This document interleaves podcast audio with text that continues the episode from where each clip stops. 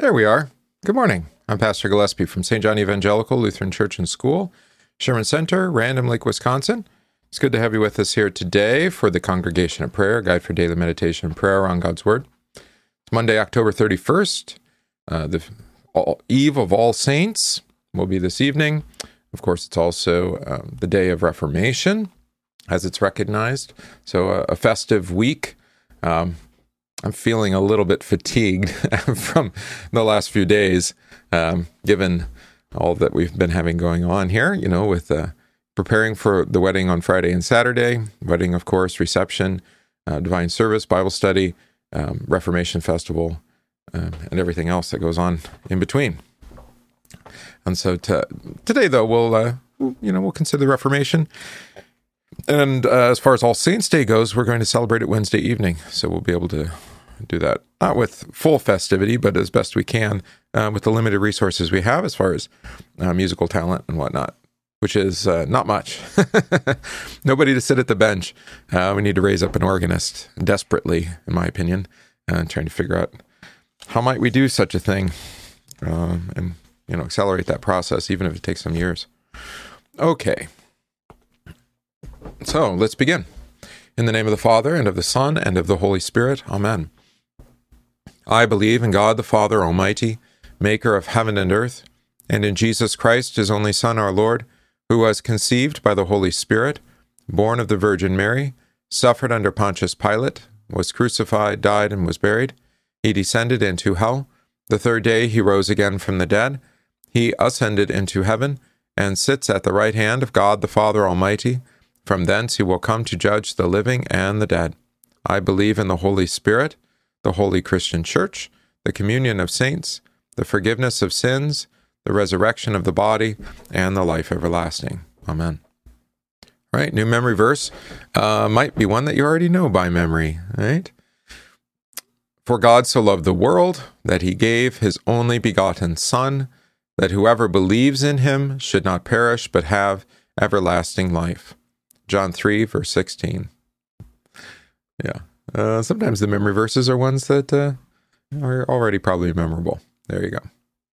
Our psalm this week is Psalm 16. Preserve me, O God, for in you I take refuge. I say to the Lord, You are my Lord. I have no good apart from you. As for the saints in the land, they are the excellent ones in whom is all my delight. The sorrows of those who run after another God shall multiply. Their drink offerings of blood I will not pour out, or take their names on my lips. The Lord is my chosen portion and my cup. You hold my lot. The lines have fallen for me in pleasant places. Indeed, I have a beautiful inheritance. I bless the Lord who gives me counsel, and the night also my heart instructs me. I have set the Lord always before me. Because he is at my right hand, I shall not be shaken. Therefore my heart is glad, and my whole being rejoices, my flesh also dwells secure.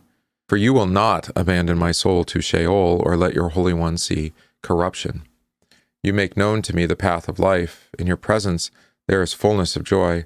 At your right hand are pleasures forevermore. Glory be to the Father, and to the Son, and to the Holy Spirit, as it was in the beginning, is now, and will be forever. Amen. All right, our catechism this week, uh, yes, this week, same as the last week. Second article of the Creed. What does this mean? I believe that Jesus Christ, true God, begotten of his Father from eternity, and also true man, born of the Virgin Mary, is my Lord, who has redeemed me, a lost and condemned person, purchased and won me from all sins, from death, and from the power of the devil, not with gold or silver, but with his holy precious blood, and with his innocent suffering and death, that I may be his own, and live under him in his kingdom, and serve him in everlasting righteousness, innocence, and blessedness just as he is risen from the dead, lives and reigns to all eternity. This is most certainly true. Good. Okay. Um, the text for our catechesis today is Genesis uh, chapter 14. It's kind of a bizarre um, little story, interlude of a story of sorts. And but actually, the New Testament provides a wonderful exposition on what happened there. All right, um, in the in the sermon uh, that is in the midst of the book of Hebrews. So I know we studied through the book of Hebrews in our was that Wednesday evening? I was doing it live online, I think. yeah, we didn't do it in person. All right. Um, And so I'm sure we covered this, uh, but it's worth refreshing, and then you'll see um, how it how it um, expands upon what is what is the clear confession that's happening in the midst of Genesis. All right, so Hebrews six and nine, and seven here. This hope we have as an anchor of the soul, both sure and steadfast, which enters the presence behind the veil, where the forerunner has entered for us, even Jesus, having become high priest forever, according to the order of Melchizedek. For this Melchizedek, king of Salem, priest of the Most High God, who met Abram, Abraham returning from the slaughter of the kings, and blessed him, to whom also Abram Abraham gave a tenth part of all, first being translated King of Righteousness, and then also King of Salem, which means King of Peace. Without father, without mother, without genealogy, having neither beginning of days nor end of life, but made like the Son of God, remains a priest continually.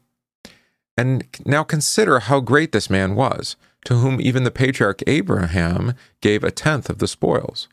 And indeed, those who are the sons of Levi who receive the priesthood have a commandment to receive tithes from the people according to the law, that is, from their brethren, though they have come from the loins of Abraham.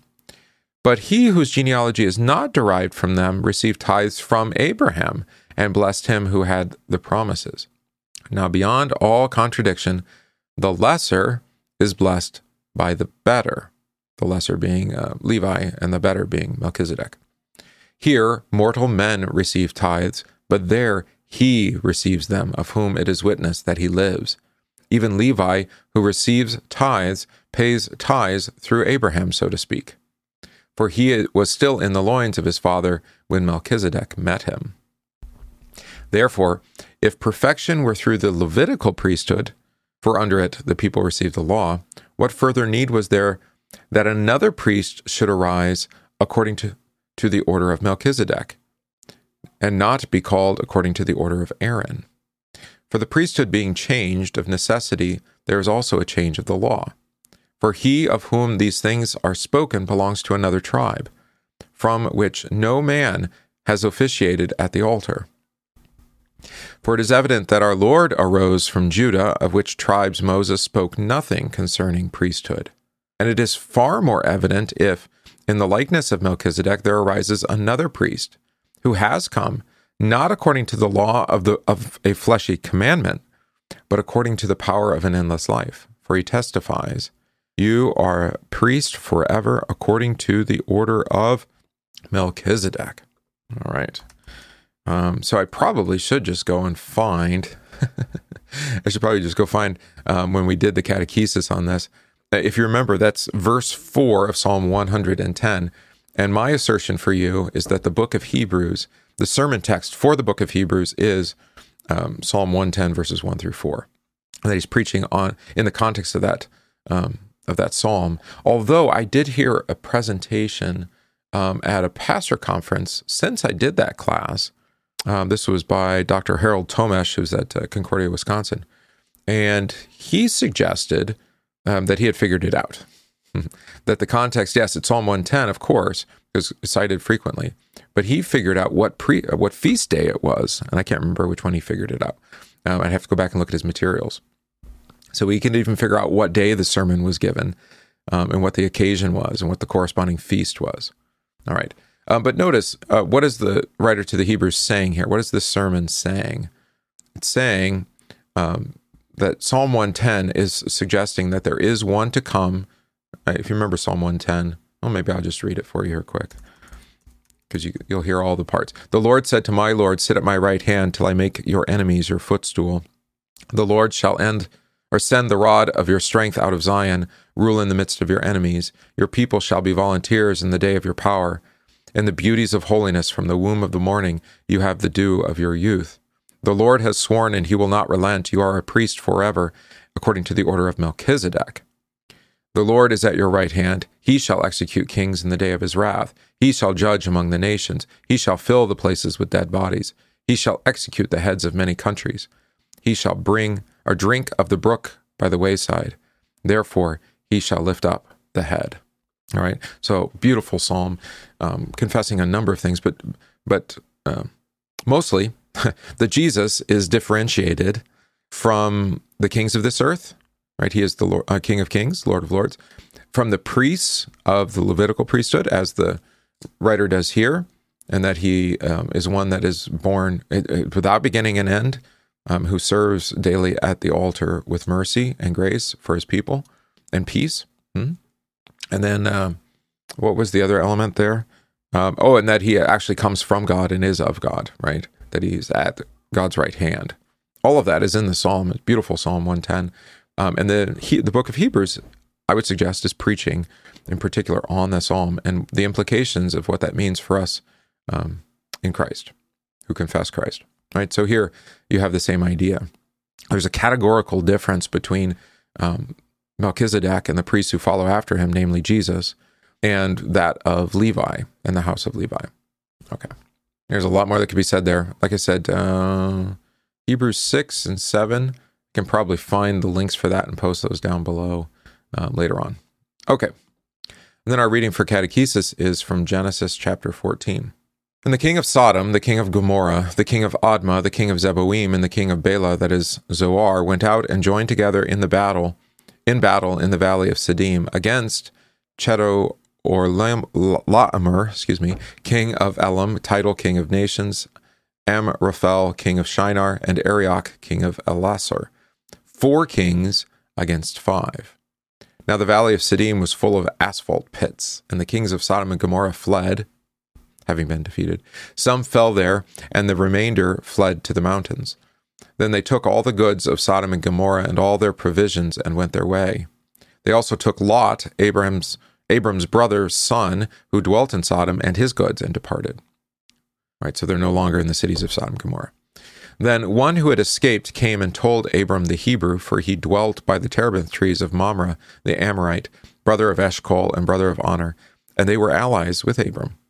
Now, when Abram heard that his brother had been ta- or was taken captive, he armed his 318 trained servants who were born in his own house, and went in pursuit as far as Dan. He divided his forces against them by night, and he and his servants attacked them and pursued them as far as Hobah, which is north of Damascus. So he brought back all the goods, and also brought back his brother Lot and his goods, as well as the women and the people. And the king of Sodom went out to meet him at the valley of Shaveh, that is the king's valley, after his return from the defeat of Chedorlaomer and the kings who were with him. Then Melchizedek, king of Salem, brought out bread and wine. He was priest of God Most High. And he blessed him and said, Blessed be Abram of God Most High, possessor of heaven and earth. And blessed be God Most High, who has delivered your enemies into your hand. And he, Abram, gave him a tithe of all. Now the king of Sodom said to Abram, Give me the persons and take the goods for yourself. But Abram said to the king of Sodom, I have raised my hand to the Lord God Most High, the possessor of heaven and earth, that I will take nothing from a thread to a sandal strap, and that I will not take anything that is yours, lest you should say, I have made Abram rich. All right, it's kind of a crazy story, really. Um, not the battle part. uh, reminder Lot dwells near the, the city of Sodom, right? And we heard on, on Friday, you know, that there was wicked people there. Um, that Sodom and Gomorrah had not yet been destroyed, right? Um, and then we have these kings that go to battle, right? Or as Hebrews said, um, how did they describe? He described the battle.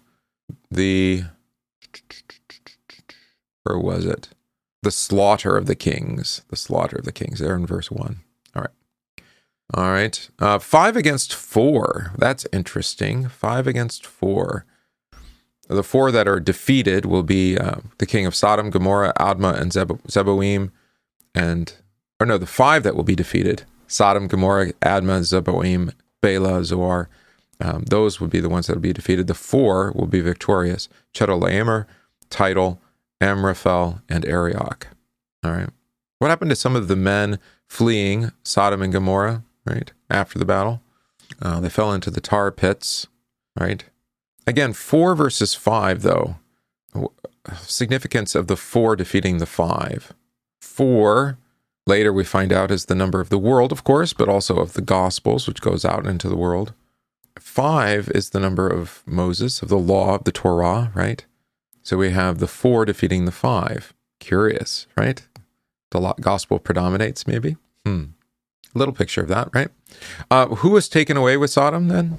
Or from Sodom? We have Lot um, and his goods, and presumably his family too. How did Abram find out? He's not far from Sodom, but uh, one escapes from the battle and lets him know.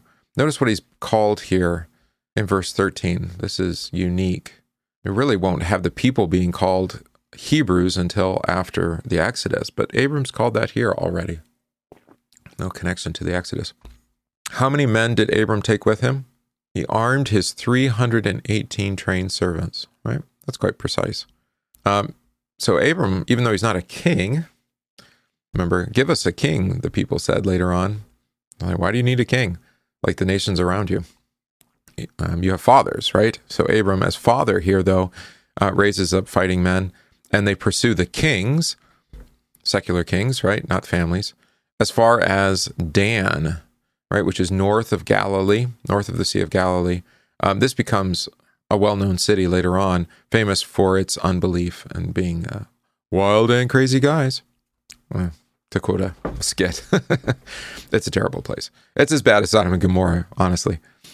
Um, maybe not in its um, immorality, but certainly in its idolatry. All right. Uh, when did Abram attack? This interesting time. Yeah, he divided his forces against them during the night, and he what he accomplished defeating the other army, chasing them as far as Hobath north of Damascus, even farther north, and recovering all his goods, Lot and all his possessions, and as well as the women and children, with uh, just a small fighting force of 318.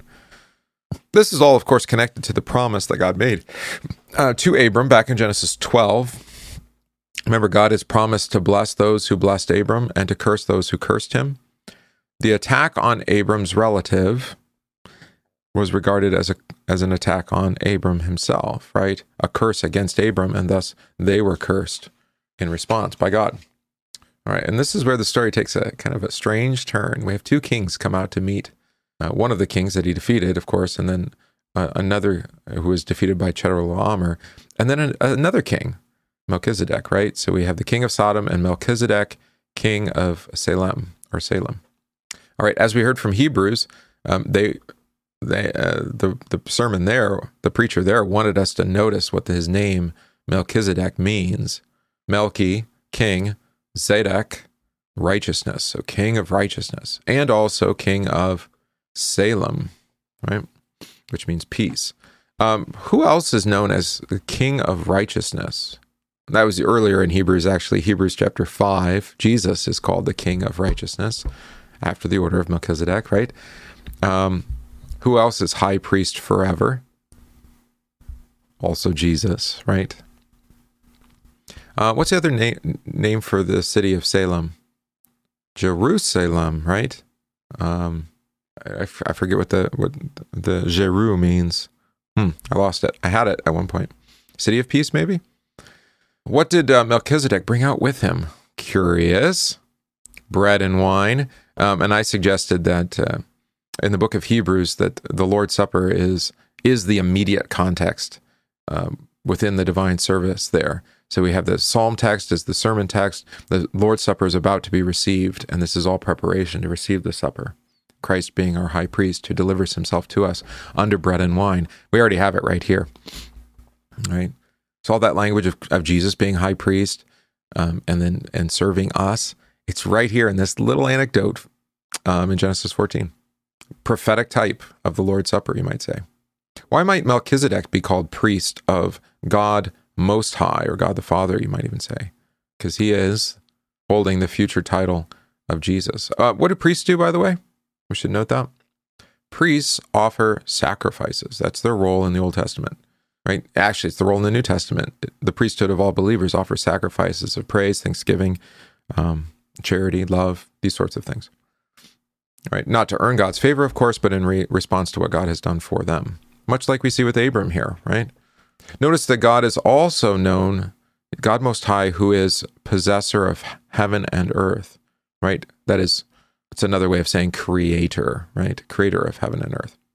Notice it's um, the blessing that's given to Abram is in response to what God has done for Abraham, right? God Most High delivered your enemies into your hand. Beautiful passivity here. Divine. This is the divine um, uh, passive. God does God does all the action, and we simply receive. And in response, then Abram gives a tenth, a tithe um, of everything, of all the spoils of the war, presumably of his battle, to Melchizedek in thanksgiving for what God Most High has done. Right. But what does the king of Sodom suggest? So we have these opposing kings, right? And Sodom is on either side of it. That Abram give him the people and keep the goods for himself. So you have the king of Sodom as like the type of, really, of the devil, I would suggest, right? Eat, drink, and be merry. Enjoy your possessions. Only, you know, sacrifice um, your wife and children to me, right? This demonic sacrifice. And Abram, of course, responds in faith uh, no. uh, I'm not going to accept anything because I'm not going to, I don't want anyone to be able to claim responsibility um, for my riches, except for God Most High, possessor of heaven and earth, who has blessed me in this way and has given me the victory and the spoils. Isn't that something? I mean, it's this really odd, awkward story. I reminded my children last night that this is, I, I believe, this is um, the source of um, two interruptions that happen um, in some of my favorite works of fiction. So, uh, C.S. Lewis's Chronicles of Narnia. If you remember in Lion Witch in the Wardrobe, there's this weird scene where Father Christmas shows up as as the land is defrosting and, and brings blessings, brings gifts for um, for the children in Narnia. It's it's very strange. Where did it? Where, and then he just goes. He rides off, and that's it. You never hear of him again. He never shows up again in the narrative. And of course, uh, Lewis was mocked endlessly for this. Um, you know, why did you do that? So it's just nostalgia or something. Uh, and he was very coy about his responses. He didn't. Um, he, as far as I know, he never divulged, you know, what he was about there. Um, but I think the key is it's Melchizedek. It's a Melchizedek figure in that story too. He's reflecting upon what's happening here, like in Genesis, with the defeat of earthly enemies. That it's God who gives the victory and, and gives the blessings uh, through His priest. Father Christmas being a type of priest, then, um, and also um, uh, J.R.R. Tolkien in Lord of the Rings, in the Fellowship of the Ring, towards the beginning, um, they're being pursued by um, by the uh, the bad guys. I'm sorry, the hobbits are being pursued by the uh, or the, the the horsemen, the kings, the dead kings. I forget what they call them. Eh, I just lost it. Um, and then there's this weird interlude where they encounter this figure in the forest, Tom Bombadil, right? Who who seems to have no beginning and no end, and actually um, comforts them and encourages them uh, before things get really um, get really dark actually for them. So it, it really interrupts the narrative and it seems out of place, much like Melchizedek. I would suggest that probably maybe they were even having that conversation behind the scenes. What is what do we do with this Melchizedek figure in the scripture? And so then they kind of wrote that into their narratives respectively. Yeah, it's a hypothesis. I don't know if it can be proven, but uh, maybe it helps explain those situations. All right, so what we should ask who is this Melchizedek? Right? Um, but a picture of the Savior who is come to bless the nations of the earth. There is no true king of righteousness other than Jesus, who fulfilled the law and was punished under the law for our sake. Through his death and resurrection, our Lord established the kingdom of peace. He speaks this peace to his disciples and all the people, peoples of the earth, in the proclamation of the forgiveness of sins. Jesus is the priest of God Most High, who has delivered us from all our enemies. He is the source of every blessing, who gives us his own body and blood in the lowly elements of bread and wine, that we might have peace, the peace that, that passes understanding. Though Melchizedek asked for nothing, Abram freely gave him a tithe, for this is the way of faith. As no man can serve two masters, Abram refused the gift of the king of Sodom because he wanted no one to be confused as to how he had been blessed, namely by Melchizedek by the God Most High. What a lovely story. Isn't that great? Worth worth really breaking it down. All right, tomorrow is All Saints Day. Today is the eve of All Saints, uh, so it's fitting that we sing a hymn um, remembering the saints of old who have died um, in faith. All right, behold a host arrayed in right white. Um, I'd like to sing the TLH version. I think the text is better. I'm not not appreciative of some of the changes they made here. Um, but as we experienced yesterday, um, unfortunately, the screen and what I printed off didn't correspond with each other. Um, I have to go back and review and see what happened there. That's very strange. Um, uh, also interesting that I only had one person tell me. so I don't know how many people were using the screens and were frustrated with what was happening there. But uh, feel free to tell tell me when things aren't um, being done well, right? If things aren't going well in the divine service, because um, you know, as the officiant, as the as the um, well, the one who who orders these things for for your benefit, if if it's not uh, you know if there's any kind of technical or practical problem that's getting in the way um, I need to know that because we need to set those things aside so that um, the gospel is that which predominates and that the technical or practical matters um, don't get in the way of that. So uh, if something's wrong with the screens, if some, I think we had a similar situation recently with the prayers. The prayers didn't match up. It's like you ha- you need to tell me. I can't see the screens. I have no idea what's going on up there.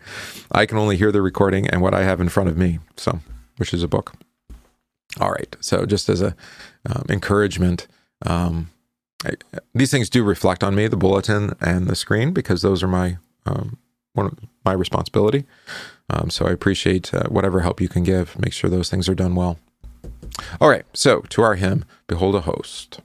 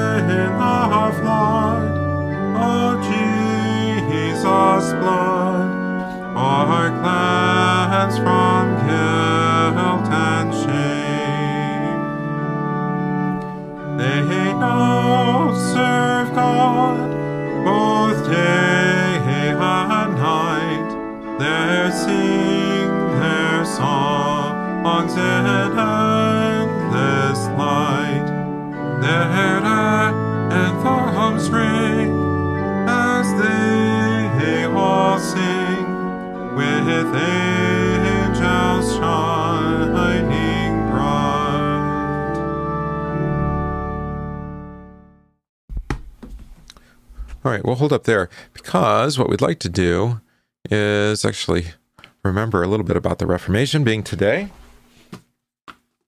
Uh, so let me share a meditation with you on this feast day of the Reformation. On October 31st, 1517, an Augustinian monk crossed a leaf strewn courtyard to stand before the door of the castle church in Wittenberg, Saxony. He there he posted a series of 95 statements or theses for debate among the theologians of the church. Little did the poor monk know that he had just set in motion a series of events that would rock the church in Europe to its core. The monk, of course, was Martin Luther, an Augustinian eremite. Printers soon grabbed up his theses and had them translated into German and many other languages of Europe. Soon everyone knew who Martin Luther was and joined in the debate. The Roman Curia, at the time quite hopelessly corrupt, had no interest in debate. They wanted the monk and his concerns to be silent and to go away. He was interfering with the money that indulgences were intended to raise in Germany, money that f- funded, finally, the construction of the greatest church Christendom had ever seen to honor the graves of St. Peter and Paul in the city of Rome. But the monk wouldn't go away or be silent. He was judged a heretic by church officials and excommunicated by the Pope. Luther was then summoned for trial before the secular authority, Emperor Charles V at the Diet of Worms in 1521. Luther's study of the Scriptures had utterly convinced him that he was not wrong to teach that salvation was by grace alone, through faith in Christ alone, and he knew that this was, in fact, what the Church had anciently taught. He refused to recant his writings with the famous words, I am bound by the Scriptures, I have quoted, and my conscience is captive to the Word of God. I cannot and will not retract anything. I cannot do otherwise. Here I stand. May God help me. Amen. The Lutheran movement grew and spread like wildfire. Nine years after the monks stood all alone at Worms, numerous princes and representatives of the free cities stood before the same emperor at Augsburg on June 25, 1530. They proclaimed their faith in the words of the Augsburg Confession. They indicated they would rather suffer martyrdom than lose the precious gospel of the sinner's free justification, a doctrine which had brought such consolation to them and the people of their lands. A distinctly Lutheran church was taking shape. The heritage received from the medieval Catholic Church was purified in one territory after another, according to the divine word and in conformity with the saving gospel. We pray. Almighty and gracious Lord, pour out your Holy Spirit on your faithful people. Keep us steadfast in your grace and truth. Protect and deliver us in times of temptation. Defend us against all enemies and grant to your church your saving peace through Jesus Christ, your Son, our Lord, who lives and reigns with you in the Holy Spirit, one God, now and forever. Amen. A prayer of collect for the week. O Lord, grant to your faithful people pardon and peace, that they may be cleansed from all their sins and serve you with a quiet mind. Through Jesus Christ, your Son, our Lord, who lives and reigns with you in the Holy Spirit, one God, now and forever. Amen. We pray this day for faith to live in the promises of holy baptism, for all vocations and daily work, for the unemployed, for the salvation and well being of our neighbors, for our schools, our homeschools, our colleges and seminaries, and for good government and peace. Let us pray to the Lord. Lord, have mercy. We pray in thanksgiving with Randy and Ashley, who celebrated their baptism yesterday. Pray for the households of our church, especially Jackie, Mickey, Jeannie, Maureen, Renee, and Joan. Pray for or in Thanksgiving with um, AJ and Brenna, who are joined in holy matrimony on Saturday. Thanks be to God. Pray for our catechumens Christian, Wyatt, Leah, Lydia, Charlie, Kaylee, and Kimberly.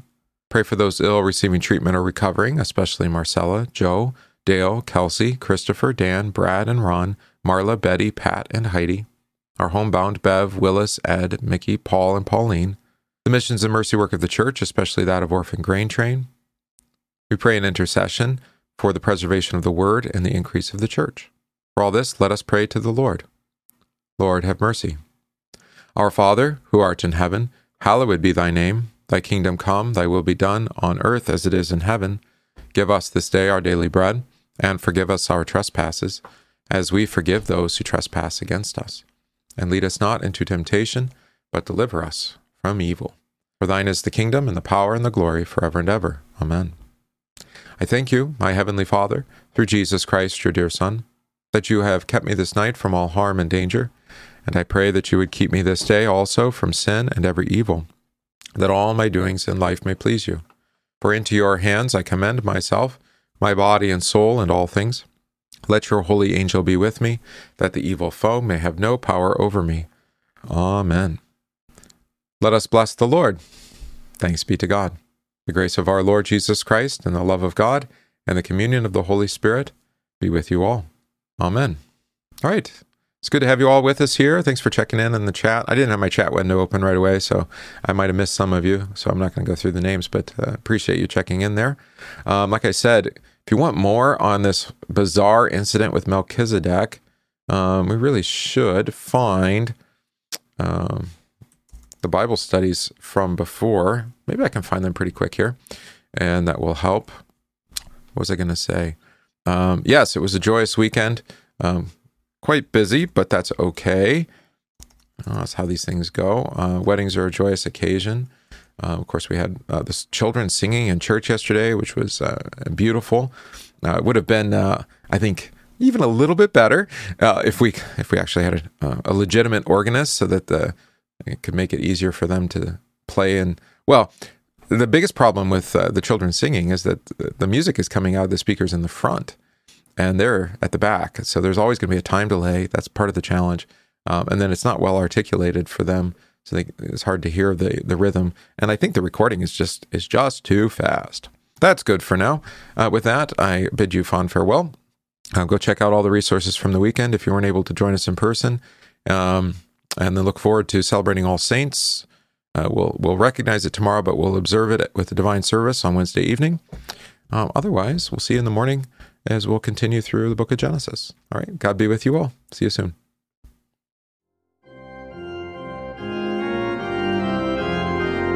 We thank you for listening to this podcast from St. John Evangelical Lutheran Church Sherman Center in Random Lake, Wisconsin.